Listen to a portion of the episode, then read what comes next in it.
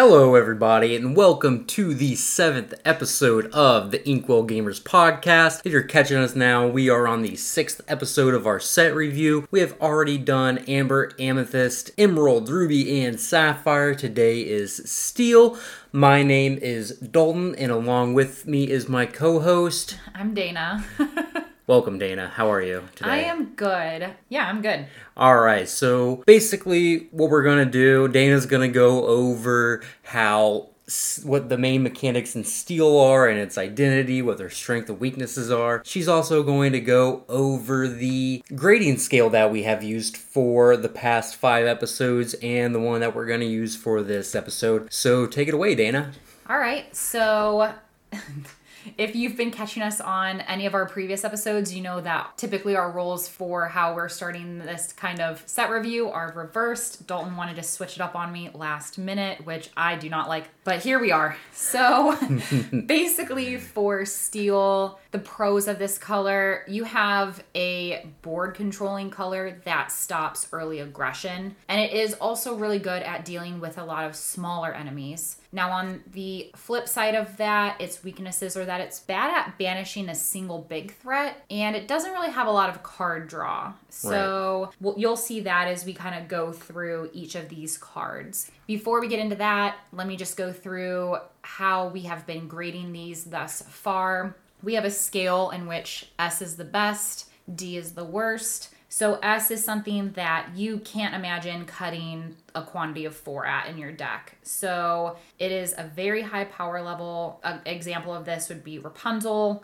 Going down to our next one of A, this is one of the best cards in the color. It has a high power level, like Maximus Palace Horse. It will be played in most decks, but there might be a few decks that might not want it, or at least might not want all four of that quantity depending on the strategy that deck's trying to play. It could also be the best card that causes you to kind of build around it, like Stitch Rockstar. So, moving on to the one below it, we have a B. These are very solid role players. You could have a quantity of four in a lot of your decks due to just its inkability and its stats, but it might not necessarily be a high power. So you could have something that also would be a higher power level character, but maybe expensive or it's not inkable. So it would be hard to have a quantity of four of it, and you might play it in some archetypes, but not others. Moving on, we have a grade of a C. This is including cards that take a very specific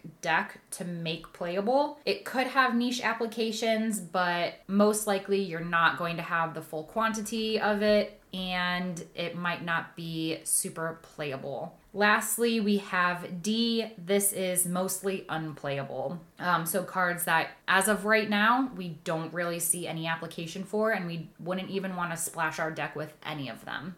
Well said, Dana. Well said. So, let's go ahead and get into the very first card in the steel color, and that is Aladdin Cornered Swordsman. Dana, tell us what you think about our very first steel card. So, this is a two drop inkable, a 2 1, and quest for 2. I have him graded as a B. I think he's a pretty decent two drop. He is squishy in that he only has a willpower of one, but you can quest for two with him, which makes me bring him up from like a C to a B.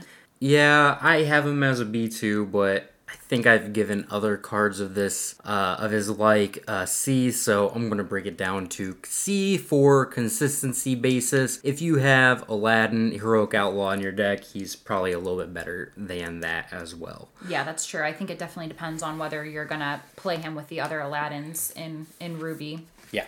So the next card we have is Beast, the hard headed. He is a 5 cost inkable character with stats of 4 4 that quest for 2. When you play this character, you may banish chosen item. I have this one as a C. I don't think you're going to play a lot of this card in most decks because his stats aren't super great, but there are definitely some applications that you will want to play this card. You'll probably want to play one or two of in your deck, and there's no real downside because he's inkable. Yeah, that's true. I have on the fence between a, a B and a C. I think for his stats, he might be a little expensive. I could see you justifying it because he can quest for two and as a four. He just seems kind of solid. So you could argue that he's worth his cost. His ability right now, I don't think, is going to be super applicable all the time, which is why I have him teetering between a C. I think as time goes on and we start to see the meta playing maybe some people doing like an item deck, he would be better. But as of right now, I don't think he is enough for me to say like that he's all around solid. Yeah, the the better the items are, the better Beast will be. And if we give uh, a sideboard for competitive play, he will definitely at least fit in there. Right. All right, so moving on is the first of three Captain Hooks we're getting ready to talk about. The first one is Captain Hook, Captain of the Jolly Roger. He is a uninkable four drop, a three four quest for one, but he has the ability double the powder. When you play this character, you may return an action card named Fire the Cannons from your discard to your hand. Where are you putting him? I gave him a B. I think he's a really solid card to have early when Fire the Cannons is actually relevant. Because as the game drags on, Fire the Cannons becomes a little bit worse because it doesn't scale with your opponent's board that well. But using one copy in the early turns and then getting it back around turn four or turn five and then using Fire the Cannons could be pretty pretty good then. But there's not a lot of upside to this card. Yeah, I gave him a like an A B. I think if not for his ability that specifically uses an action that currently is really good for this color and you're probably going to play in this colored deck, he would be more of like a B, but they just so happen to use an action that you're gonna probably have in this color anyway. Yeah. So I think he's I think he's pretty solid, and that's yeah, that's where I kind of put him there. Yeah, Fire the Cannons is definitely a good card. I just don't know how many Captain Hooks you'll want your deck to go along with him. If it's all four, then he's definitely an A A tier card. Yeah. All right. So next one is our second Captain Hook, Forceful Duelist. He is a one drop inkable, a one two, quests for one, and has the Challenger plus two ability. So one he's challenging, he gets a plus two. Where do you put him, Dalton? I I'm a little bit higher on this one. I gave this one an A. It could definitely be a B because that's where most of the cards in this range kind of go. But he- this one can actually trade up with a lot of your opponent's three cost characters and I think that's really important because that just means it scales better into the mid to late game than what most of your cards do mm-hmm. that are one cost. So I gave this one an A. You'll probably play it in in most steel decks, I would imagine. Yeah, I give him a B. I just think he's a nice average one drop. I can see making him an A just because you can use him to shift into the next Captain Hook that we are going to talk about right now. So, Captain Hook, thinking a happy thought, is a five drop uninkable. He's a two five. You can shift him for three though, and he has the challenger ability where he gets plus three. So when he's challenging, he's actually a five five. He does only quest for one, but I actually kind of like his other ability, which is Stolen Dust. Characters with a cost three or less can't challenge this character. I like it because you're basically forcing your opponent, if they want to get rid of them, you're forcing them to use a bigger character that they might not want to trade for. Because typically, when you see a card that has this amount of strength or higher, they have the option to okay use a big a big character of theirs or just use a couple of small ones they don't, that they don't really care to lose. But here you're basically saying you can't you can't double up some small ones. You got to use a big boy to get rid of me. So i think that with that i put him between like an a b Yeah, I there's a little bit of tension between his challenger ability and his stolen dust ability, the one you're just talking about, because challenger means that he's really good at challenging, but not good at being being challenged. So while this can very easily take out one of your opponent's, uh, you know, multiple of your opponent's cheaper characters, probably it is also just probably going to get banished by whatever four or five drop that your opponent plays and not banish it back. So there's a little bit of tension there, but honestly, I still think it is a really good card. If you have this in play on turn three, you're probably ahead on board. I give this one an A as well. I think that the upside is just Mm, way more positive than the downside. So yeah, I'm kind of on board with you. Okay. Moving on, we have Cerberus, three-headed dog. He is a five-drop inkable, a five-six quest for one, no special abilities. I gave him a B. I think he's a nice big boy. Nothing special because it's not like he's questing for multiple lore. He doesn't have any abilities. So maybe I was being a little generous. I'm surprised they didn't give him bodyguard. I feel like he yeah. would be the type of character that would have bodyguard. He is Hades, one of Hades' bodyguards, essentially, right? Yeah, so... right. So you'd think that they would have given him that. I think if they were to have given him that, then he would be a solid B, if not maybe teetering towards an A. Mm-hmm. But as of right now, I think he's just a B, maybe a C. I don't know. What do you have on that? He's somewhere between B and C, I think. This is a character with a really good body on it. It's going to trade with everything its size and survive its cost and survive mostly. Mm-hmm. And obviously gonna survive everything that's cheaper than it. So I think I think this one actually is pretty well statted for its cost. So I, I agree. It's somewhere between the B and C. You probably don't want to play too many of them, but you know if the format's right and five six is a good stat line, then you're you're all set. Yeah. So the next card we have is Donald Duck Musketeer. It is a four cost inkable character that is a 2 5 and a quest for one has two abilities. The first one is bodyguard, so that's pretty good. And the second one is stay alert. During your turn, your musketeer characters gain evasive. So this is a pretty strong defensive card. Now the only issue is that there's not a whole lot of musketeers mm-hmm. in Lorcana yet maybe as sets grow, I know this is something we always say, but as sets grow, this card's just gonna get better. But I I gave it a C. I just don't know if its stats are there or if its two abilities really give it the power that you want it to. Yeah, I gave him a B. I think if we were to take away his bodyguard ability, I would for sure jump him down to a C because all he would have left would be the fact that he would help musketeers. And like Dalton said, there aren't very many musketeers right now to have a musketeer deck. But I think the fact that he has the other ability of bodyguard, you can still utilize him if you don't have a musketeer deck right now. And so that's what's kind of keeping him at a B level for me. Yeah, one of the things that we didn't talk about is that there will be a bodyguard deck with one of the items we'll talk about a little bit later. And this is a fairly good card to fit in that deck, so uh, it'll definitely be a player there. So, you know, maybe maybe it could end up being a B eventually. Okay, for sure. Moving on, we have Gantu, Galactic Federation Captain. He is a 8 drop inkable, a 6 6 quest for 2 and has the ability under arrest. Characters with a cost two or less can't challenge your characters. Where do you put him? I gave him a C, could be a D. I think and there there's just so many good and powerful expensive characters that I'm just not buying into this one. In fact, there's an 8 cost character in this very color that I think is just an upgrade to him. So I'm I'm not gonna play him unless there is an extremely important reason to. So I I'm just not about it.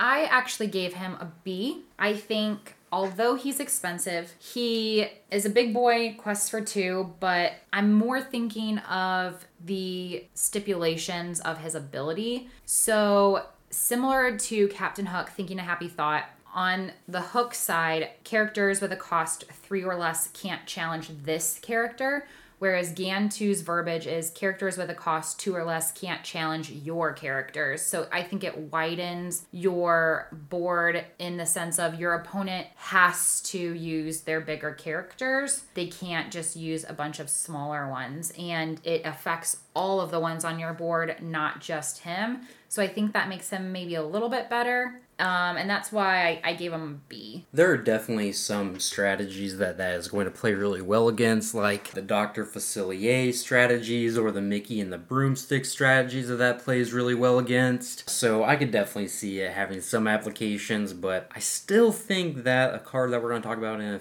in a few minutes is a little bit better. But I could see it being a B still. Mm-hmm. All right, so next we have Goons, Maleficent's Underlings. This is a one cost inkable character that is a 2 2 that quests for one. It is a B like every other one of these. Yep, I got a B2, average, nothing special. Don't really have anything else to say about it.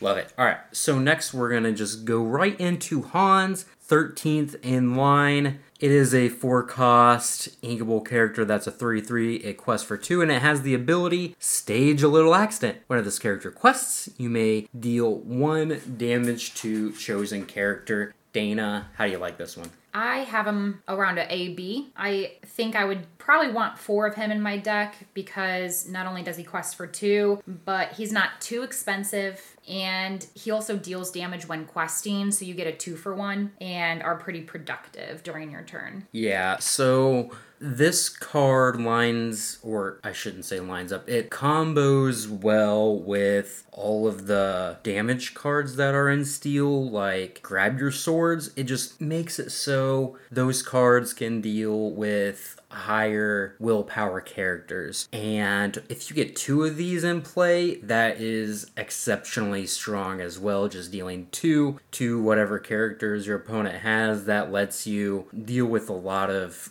characters that you might not normally be able to deal with. So I like Hans a lot. It's an okay sized body. a quest for two, and the ping is really important. It's very impactful. Yeah. Okay, moving on, we have Hercules True Hero. He is a inkable three drop, a three three quest for one, and he is a bodyguard. So you can enter him into play exerted, and your opponent has to challenge him before they can challenge your other characters. I gave him a B. I think he's a nice solid three drop, and I really like that bodyguard ability. So it can throw off the tempo of your opponent because they might have been planning on attacking one of your characters, but now they can't. So you can kind of quest with the other ones for free while making him be their bodyguard. Yeah, this is a this is a B level card I think as well. I think bodyguard is really good on your cheaper characters and this can be a card that protects the Hans that we were just talking about so you can get multiple quests out of it, multiple pings with that one damage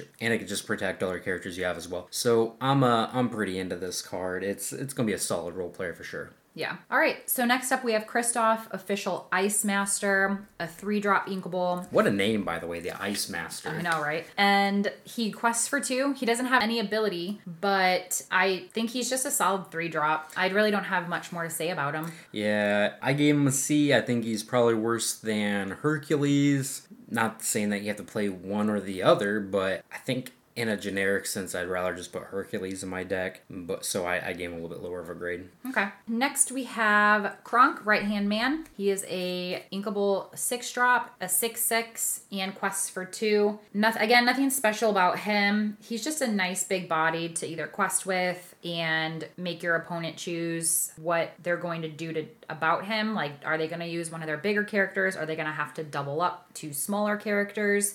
And so I, I think he's just a, a nice B for being a, a big body. Yeah, this is definitely a big body. Its quest for two is pretty threatening, and this I, I just think that a 6 6 is pretty well statted. It trades with Gantu if your opponent's doing that. If your opponent has Stitch Abomination, it trades favorably into that. I think just being a 6 6, that quest for 2, it's going to have some good trades across a lot of the different colors. Even the, like the 8 mana Elsa, it trades into that pretty well. So it, it might be a useful card. I can see giving it a B, but you know, I don't know how many you're going to play, but I can see it being played. Mm-hmm. So next we have Lilo Galactic Hero. It is a three cost inkable 4 2 that quest for 2 with no abilities. I gave this one a C. I again would probably rather just play Hercules as my three drop of choice. It does quest for two, which is nice, but I mean, honestly, I'd probably rather play Kristoff over it too, which is a very similar card, but it has three toughness. So it's weird that they gave this color three three cost characters that are very similar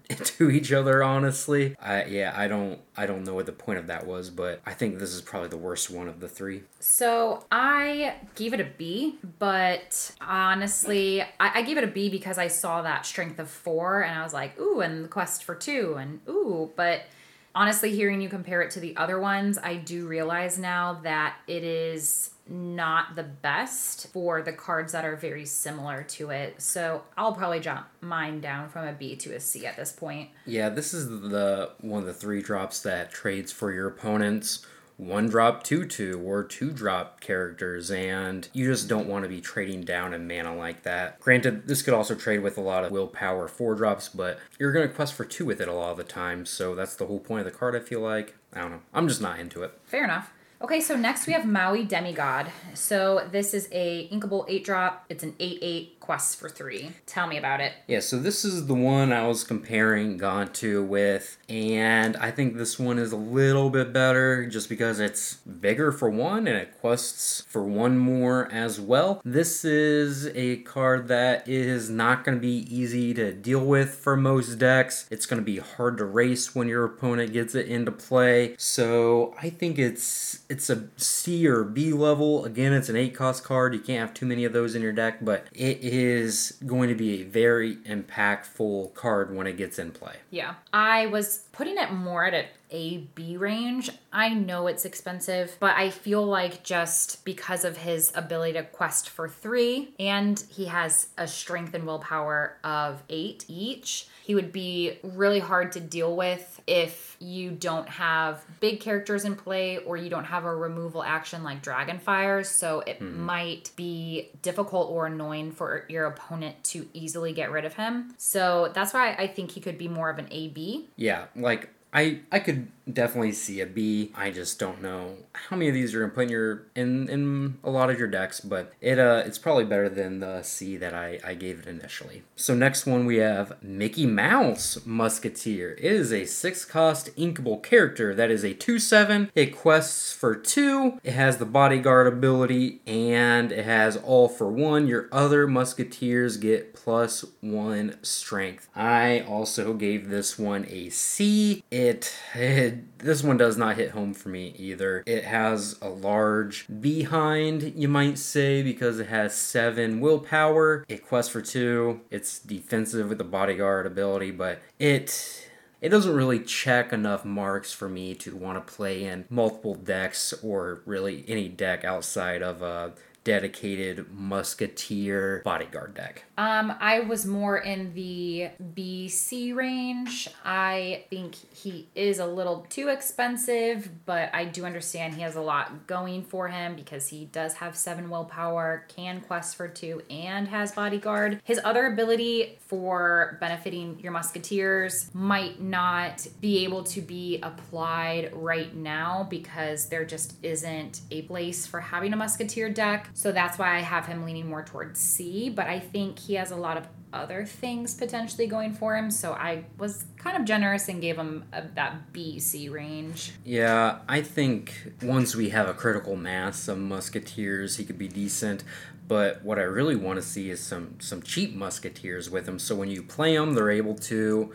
He's able to get more of an advantage of that plus one strength where you can really trade up with some characters. Then his rating will probably go up a little bit. But the next card we have is Prince Eric, Dashing and Brave. Dana, tell me, what do you like about him? So he is Besides him being so dashing. So he is a two drop inkable, a one three, but has the challenger ability of plus two. So when he's challenging, he's actually a three three, and he quests for one. Nothing special, but I think he could be playable. I give him a B, but maybe that was generous. See, I I think he's good. I gave him an A. Okay. I gave him an A. So to me, he's very similar to the two cost Dr. Facilier. That thing challenges as a 2 4, this thing challenges as a 3 3. Pretty comparable. I think the difference is, is that if you just wanted to quest with this character, then it's going to trade pretty evenly with a lot of one and two cost cards. Where if you just wanted to quest with that Dr. Facilier, they can challenge it back with no real repercussions, right? Yeah. Because it has zero zero strength when they challenge it. So this one can trade with the two willpower characters evenly, and then it can also trade up when you want it to a little bit. So I like it. I think you'll play it in a lot of steel decks, but uh, it could it could also just be a B, honestly. Okay. So moving on to Simba Future King. This is a inkable one drop, a one two quest for one, but then has the ability. Guess what? When you play this character, you may draw a card, then choose and discard a card. I gave it a B. I think it's just a nice little one drop. I am a little curious as to what you think about the way that they worded that. I personally, I, I- think it's good because you could cycle out maybe having a bad card in your hand and then potentially drawing a better card. The way that it is worded to me, I feel like I could see it going two ways. So when you play this character, you may draw a card, then choose and discard a card. So is that saying you can draw a card and then you have the option to not discard, or do you have to discard if you draw So it? so if you draw a card, you have to discard a card. Okay. But if you don't draw a card, then you don't have to discard Right, anything. okay. So yeah, it's a may there. So you don't if you really like your hand, you don't have to do it at all. But ninety nine percent of the time. And maybe honestly, even 100, it will be correct to draw a card because seeing more cards and having better options, Mm-hmm. no matter how good you think your hand is, seeing more cards is going to be better than seeing less. Right. So even if you have an insane hand and you draw a card off the top and it's good, well, the chances are if it's really good, it'll probably replace one of the other cards in your hand. If it's bad, then at least you're not going to draw it next turn. Right. I gave this one a B. It's a solid one cost character. I'll probably play it in in most steel decks and especially steel decks that are looking for one card specifically to, you know, enact their game plan. Right, right. Okay, so moving on to our next Simba, we have Simba Returned King. This is a seven drop inkable, four six, quest for two, challenger four, so it becomes an eight six when you're challenging, and then also has the ability of pounce. During your turn, this character gains evasive. Where do you have this one? I have this one as a C as well. I think one of one of the issues with a lot of these expensive cards that are just stats is that there are expensive cards in other colors that just do a little bit more than that. Uh, Hades, for example, is a creature that comes into play and removes your opponent's creature. You have Aladdin, which costs the same but can shift to be a little bit cheaper, and that is a lore swing of four points effectively. It will decrease your opponent's lore and give you more lore. I think every color has an option that's a little bit better than this. Uh, so I, I gave this C. It's just not what I'm into. So I gave it a B. I think I only gave it a B because it is the only card in this color that has the potential to gain ev- evasive during your turn. So it's a nice way to maybe deal with an evasive deck that you're playing against that you might not otherwise have anything to deal with those characters. So that's why I consider it to be maybe a little bit more valuable than what you had, but that's where I kind of ended up with that. Yeah, I I can see that, but this is also the color with Smash and Fire the Cannon. So, and we'll get to those in a few minutes. But uh, this has a better way of dealing with those evasive characters as well too, that are cheaper. Yeah, fair enough. So the next card we have is our third Simba. It is the rightful heir. It is a five cost uninkable three five that quests for two, and during your turn, whenever this character banishes another character in a challenge, you gain one lore. Tell me, what do you think of this Simba? So I gave him a B. I think although he is uninkable, I like the fact that he has the potential to gain lore when he's also in a challenge, just because most cards you have to make that decision. Do you want to challenge or do you want to gain lore? But if you challenge during your turn with him, then you're getting both. So you kind of get a two for one there. Yeah, I gave him a C. His body is a little bit smaller than what I would like for his cost, but he does allow you to do things that not a lot of cards can do. Granted, we're going to talk about a card here soon that does this a little bit better, but I just think that it being uninkable really limits its ability to be played in a lot of decks. Mm-hmm. But the next card we're going to talk about is Starkey Hook's Henchman. It is a 5 cost inkable character that is a 5 4. It quests for 1 and has Aye Aye Captain as its ability. And while you have a captain character in play, this gets plus 1 lore. Tell me, what grade did you give the Henchman? So I gave him a B.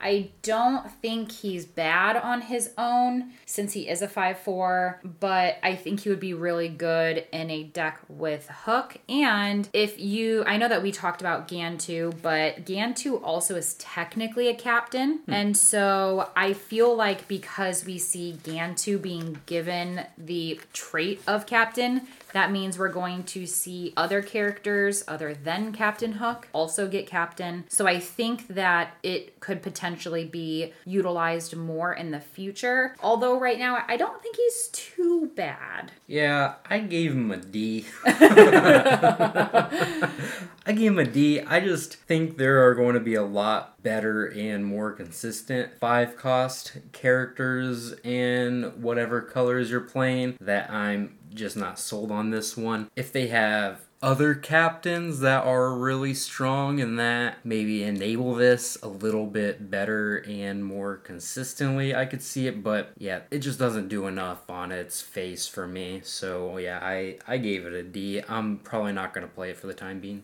Okay. So our next one is Te Kā, Heartless. She is a six drop inkable, a 5 5, quests for two, and then also has the ability Seek the Heart. During your turn, whenever this character banishes another character in a challenge, you gain two lore. yeah this is good simba mm-hmm. So where did you grade her? I gave her an A. Mm-hmm. She has pretty good stats for the mana cost. She quests for two by herself, and kind of the point that you made with Simba is that while you also want to gain lore, you might also want to challenge an opposing character. You get the best of both worlds here. You get to remove an opposing character and still gain that lore. It is good Simba, bad Aladdin heroic outlaw, but I think that card. That's why that card's an S. Yeah.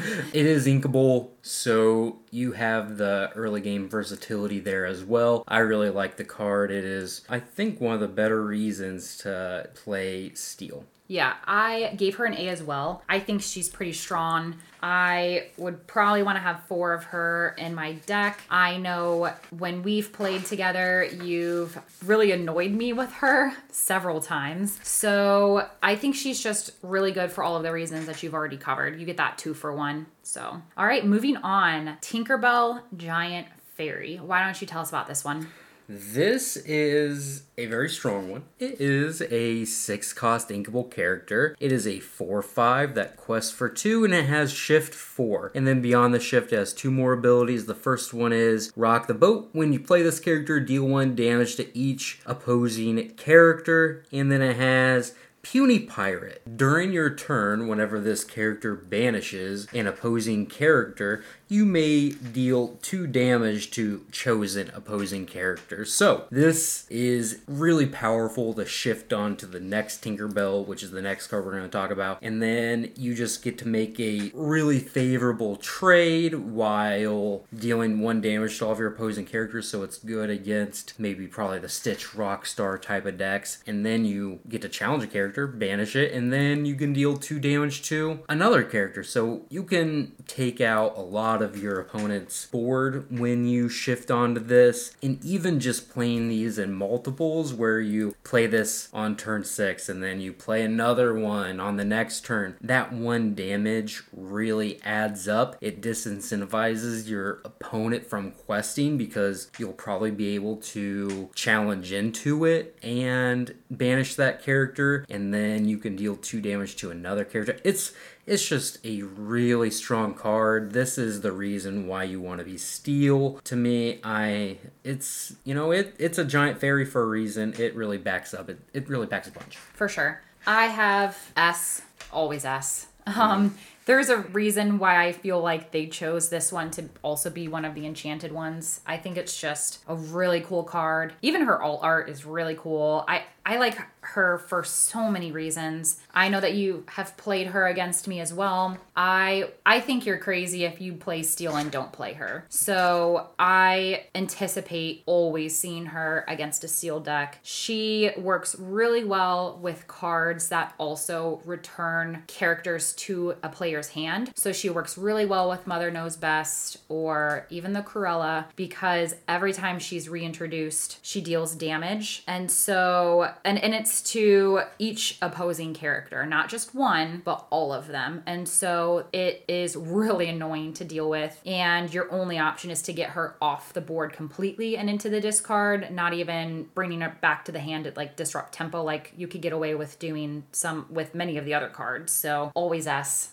always put her in steel. Yeah, and one of the best things you can do with this card is just play it on turn four and then seeing it grab your sword that same turn turn. That is a combination that deals three damage to all your opponent's characters pretty early in the game. That's probably going to wipe their board, and you're just going to be very far ahead. So this is a really, really strong card. Mm-hmm. Why don't you tell us about the uh, Tiny Tactician? So, Tiny Tink. Just got done with Big Tink, now Tiny Tink. This is our last character of Steel. Tinkerbell Tiny Tactician is a inkable 3 drop, a 2 4, quests for 1 but then also has the ability battle plans. So you tap her and then draw a card and choose and discard a card. So I think if you are using her ability, really beneficial, but even if you let her just kind of sit there if there might be other threats on the other side and you don't want to lose her she's okay to just wait for big tink because you i know you're gonna have one in your deck if you have her. So i just think she's an overall pretty solid b. What do you think?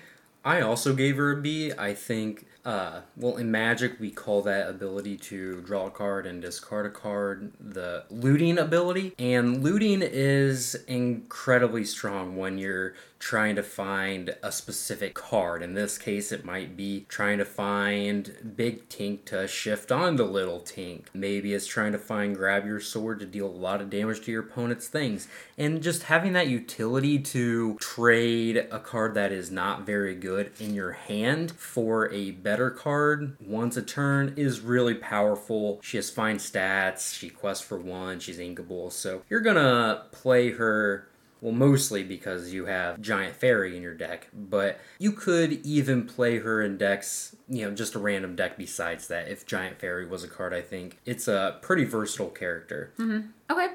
So Moving on to our actions and items, we have a whole new world. It is a five drop uninkable, but each player discards their hand and draws seven cards. Now, I know that there's a lot of split opinion on this card. I feel like some people argue it is bad because you have to do it too, but it also is argued to be really good because it disrupts your opponent and potentially what they had in their hand and trying to build up to. You might have completely taken out what they've been holding on, just waiting to play, and now they have to start all over. Um, how would you grade this one? I think this card is very, very good. I think it's an A. And it's mainly really good, I think, because if you have it in your deck, you are building around it. So mm-hmm. you could have a lot of cheap characters in your deck. Maybe you play a bunch of one and two drops over the first four turns of the game,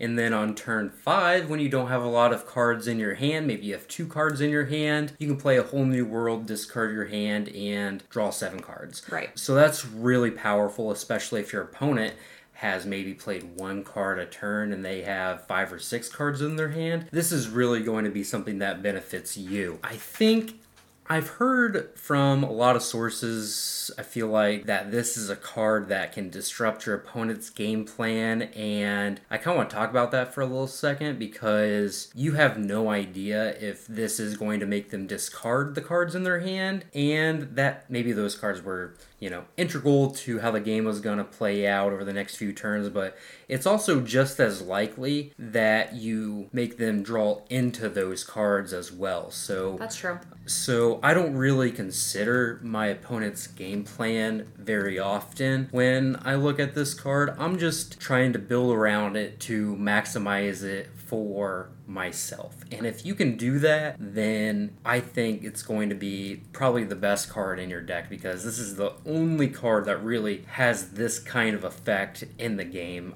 And I'm really excited to play with it. Yeah. I also gave it an A, but kind of for different reasons that you gave, kind of the opposite, I guess. But I can see it wanting to play it to do both benefiting yourself and disrupting the others. I think for you, a, a lot of people might not want to play it to disrupt themselves, I guess. But think about it. You're not to, you get to play it on your own accord. So it's not like you're forced to play it as soon as you draw it. Um, yeah, you're building your deck with this card in mind if you're right playing it. and it so it, it's similar too to to be prepared obviously yeah you're banishing your characters with be prepared but you're going to choose the right moment in time to play it. Same thing with a whole new world. You're going to choose the right time to play it so then you benefit from it. I think i, I actually kind of disagree with you. I think it also could disrupt your other opponent. I see where you're coming from. I guess i was just kind of stuck in that way of kind of throwing them off. So that's why i feel like i'm kind of sticking to that opinion. But you do make good points. I mean Yeah. you, they can draw into the cards that you're you're thinking about. I think maybe if you pay attention to them not inking cards or them holding on to those cards and not playing them there's a reason why. So i don't know i i, I can see it go both ways Yeah, I think you're. It's just as likely that they have the bad cards in their hand as they do the good cards, and there's no way to know for sure. Maybe they're not inking cards because they don't have any inkables in their hand, you know? Or, yeah, there, there's just no way of knowing what your opponent's plan is. So I don't think that's a whole lot you should consider unless they're stuck on two ink and you know that they can't ink any cards in their hand. Then you're not going to play this because you don't want them to draw into cards they can't ink. But Right. you know, outside of very niche scenarios, I think it's just best to play with this card in mind as far as enabling your game plan. Mm-hmm. Okay. All right. So moving on to another action that is break. This is a two drop inkable where you banish chosen item. I made this a D. I think right now it, it might be better later, but right now there aren't a bunch of items that are good enough for people to have item decks that you would want to have this in yours as a way to kind of combat that. Maybe in the future, I know Sapphire has the potential to be and is kind of going in the direction that it's probably going to be an item centric deck, but I just don't think it's playable in this meta. Yeah, and even Sapphire, like most of those items, aren't even good enough that you would want to spend your turn, mana, and a card to banish it anyway. So I can see where you're coming from. Again, this is another card that if we had a sideboard that you might consider putting it into your sideboard just as a cheap way to dealing with your opponent's really impactful item. But I gave this one a C. Like, it's inkable at least, so there's low opportunity cost, but right now it's just not going to be a very impactful card. Mm-hmm. So, next card we have is Fire the Cannons. It is a one cost uninkable. It's an action, just deal two damage to chosen character. This one is to me an A. I think it's going to go in most steel decks just as a way to interact with your opponent's stuff early. It's it's really good to be able to interact with your opponent's stuff cheaply before they can quest or challenge. And this is a, a really good card that does that. Yeah, for sure. I also gave it an A. I think it is super cheap for dealing the two damage and like you said it's a way to deal with them early you could deal damage to a character that they first play and is still drying so they're they have can't even play it yet and i know that you've done this to me and it's super annoying where i, I play a character and as I wait for it to dry, you hit me with this the next turn. I don't even get to play the one that I just played. So it's really annoying. And I think if you do play Hook as well, that brings this out of your discard and back into your hand, that that synergy that creates the cycle between the two, it's just going to be never ending and pretty annoying. Yeah, it, it can be pretty strong, especially in the early to mid game before your opponents are playing the expensive cards that have a lot of willpower. Mm-hmm. Next one, Dana. Yep, so grab your sword. This is a song that deals two damage to each opposing character. So this is a five drop uninkable and works similarly to Fire the Cannons. However, you could sing it for free and it does it to all of the opposing characters. So it's stronger, it's worth its cost, in my opinion. And with that, I gave it an A. I gave it an S. I don't think that if you're steel, you're going to leave home without it for the time being. The fact that you can play it for free with a five cost character can provide a huge tempo swing, and it's really strong and it can be devastating to a lot of different archetypes. Mm-hmm.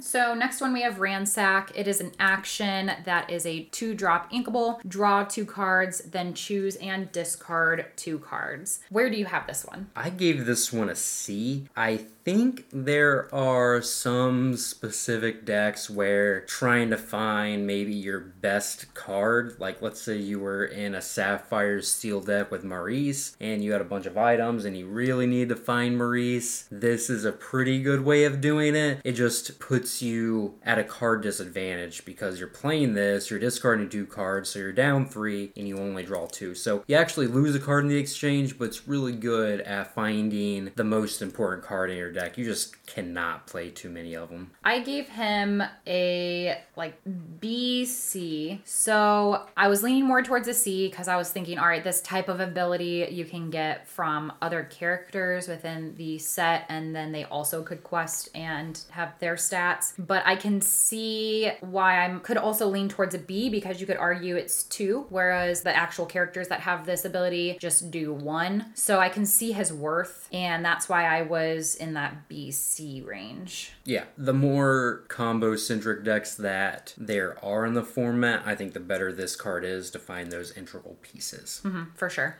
Okay, the next card is a decent one. It is Smash. It is a three cost inkable card. It just says simply deal three damage to chosen character. I gave this one an A. It is not efficient compared to Fire the Cannons, which is one mana, but you can ink it if you need to. So that versatility means it's it's pretty good in my opinion. Yeah, like I said, I gave it an A. I gave it a B just for the fact that, like you said, it's not as efficient. I think in order for me to have given it an A, it probably would have been in like a two drop instead, just because Fire the Cannons do, does two for one, whereas you have to pay three to do three. So I just feel mm-hmm. like that cost is not worth it for me to give it an A. I think it's a solid B for sure, but I don't know if I would go as far to put it as an A. However, I could see it because there are a lot of characters that might be bigger than like two twos, for example. So this yeah. could get rid of a wider range of characters you are seeing. I could see it. Yeah, this gets rid of the Pongos and uh, the four mana Tinkerbells, for instance, but it's just not the most efficient card. Yeah. Okay, so next we have an item that is Beast's Mirror. This is a two drop inkable and it has the ability Show Me. So you exert this item, pay three mana, and if you have no cards in your hand, draw a card. I gave this a D. I think it is straight so, caca, apparently. Yeah, it is so niche. I could see you pretty much never being in a situation where you could use this. And the fact that you have to exert it and then pay three ink, I don't know. I just feel like it should have just the type of card that this is and how very rarely you're going to use it. They should have just had have you exert it for free in order for it to, I don't know. It still wouldn't be good, to be honest. Interesting. I gave this one a B. oh. Yeah, I don't think this card's that bad. For one, it is inkable, so in the early game, just put it down your ink and no harm, no foul. And it is really easy to run out of cards in this color, particularly if you aren't uh, a whole new world strategy. So, in those scenarios, you get to the point where you can just play this late game and then you're just drawing an extra card a turn for three mana, and that's pretty good. Now, you can't play a ton of them because it's, you know, kind of situational. It's not good against every deck, but you could play two of them in your deck. It's kind of like Magic Mirror, where in the control matchups, this card is going to be strong. It will provide some inevitability over time, but you are right in that it does not do a lot early. But I, could be wrong on this one too, and that's totally okay. I do think it's uh, better than what you're giving it credit for, though. I see you.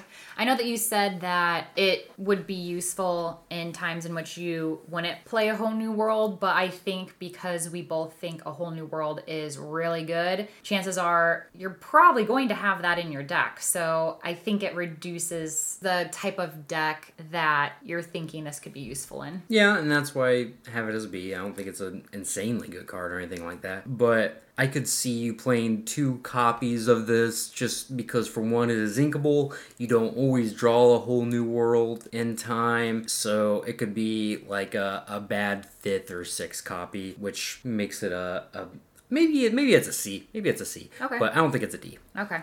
Um, so moving on, we have Frying Pan. This is a inkable two drop. It has the ability Clang. Banish this item. Chosen character can't challenge during their next turn. Speaking of D's, this is how I feel about this card. I have this as a C. Well, so I guess there's not much difference there. I think I think it could at least be good in certain situations. Not something you might want to have four of, but it wouldn't be bad to splash in your deck. So I do see it being more useful than making it a D and not having it at all. yeah, I think you really need some item payoffs for this one to be worth it. Just playing it as a one time use to where your opponent can't quest with a certain character once just doesn't really do it for me. There there has to be a little bit more of a reason in your whole deck building process, I think, to play it. Mm-hmm. It would almost be like you would have to build it into a deck where you have characters that can let you go back into your discard and pull an item out. Yeah. So it could be used if you have that kind of character in your deck. But Yeah, absolutely. Okay, moving on, we have Musketeer Tabard. It is a uninkable four drop and has the all for one, one for all ability. Whenever one of your characters with bodyguard is banished, you may draw a card. All right, I have this one as a B. Mm-hmm. I think it is a fairly strong build around. It's not one of the best build arounds that we've seen, I don't think, but they do stack pretty well. So if you have two in play, they both trigger off one of your bodyguard characters getting banished, and it is likely that your bodyguard characters get banished because they have bodyguard, right? So Right. I just the one issue I don't know. I, I don't know how good or how many quality bodyguard characters there are. I haven't really tried to make a bodyguard deck that mm-hmm. could work, but as you know, as more bodyguard characters come out, this is gonna get better. So I think the the power level's there for this one. Mm-hmm. I have it as a like a BC. I like the fact that it it's not like frying pan, right, where you have to banish it in order to use it. It can just stay there and occur every time. So to me that makes it a B. However, because there aren't very many colors that have bodyguard at this point, you would be pretty limited to the color combo deck that you're playing, so that kind of makes me bump it down to a C for now. Yeah, it's a very limiting factor for this card that you can only play it in in amber steel decks. So I can I can definitely see that. Mm-hmm. All right, so lastly, we have Plasma Blaster. This is a uninkable three drop and has the ability Quick Shot. So you exert this, pay two ink, and deal one damage to chosen character. I have this as a C. What do you have it as? I have this as a D, and let me tell you, there is nothing quick about this card. It is not really cheap for what it does. Its ability, you know, you can only activate its ability on turn four, uh, the earliest, which is not cheap, and by then you're just doing one damage. And how many characters is that actually going to really affect on turn four when you're spending two mana to do that? I have it as a D. It's not inkable. It's slow. I don't see any case in which you're gonna play this. I probably did give it a little bit too high of a grade with giving it C. I guess in my mind, I was just thinking, especially because it's in this deck where Big Tink comes out and deals damage, and then this could come in and deal another damage and maybe finish off a character or something of that. So I, I felt like I could see its application, but in all reality, you're right. I think the payoff of it is not very good just because you have to wait and also pay two ink as well. So I yeah, I you know what, I'll jump down to a D. Yeah, you're so good at dealing one and two damage to characters, and this is just so slow at doing it. I don't think you're ever gonna play this card, at least at least not in the the current format. Alright. So with that being said, how'd you feel about the set review, Dana? I felt like it was good. I know for me personally, I felt like doing it really educated me on all that was out there. I think it's a great way to get a feel for the potential cards you could upgrade your starter decks with, which is what we'll be doing next. So, we will be in the next few episodes reviewing each starter deck individually and then also giving our suggestions for upgrades. So, I feel like this was a great exercise, at least for me, to be able to evaluate which cards I thought were good and bad. And then when we get into our upgrades, it would be easier for me to determine what to cut, what to add. So, Absolutely. What do you think is the strongest color so far? I might be biased, but I really like Ruby. I think Ruby is really strong too. Its top end is really powerful, so if you can combine it with a at least a competent early to mid game, uh, you you probably have a really good deck on your hands. Mm-hmm. Uh, what do you think is the weakest color so far?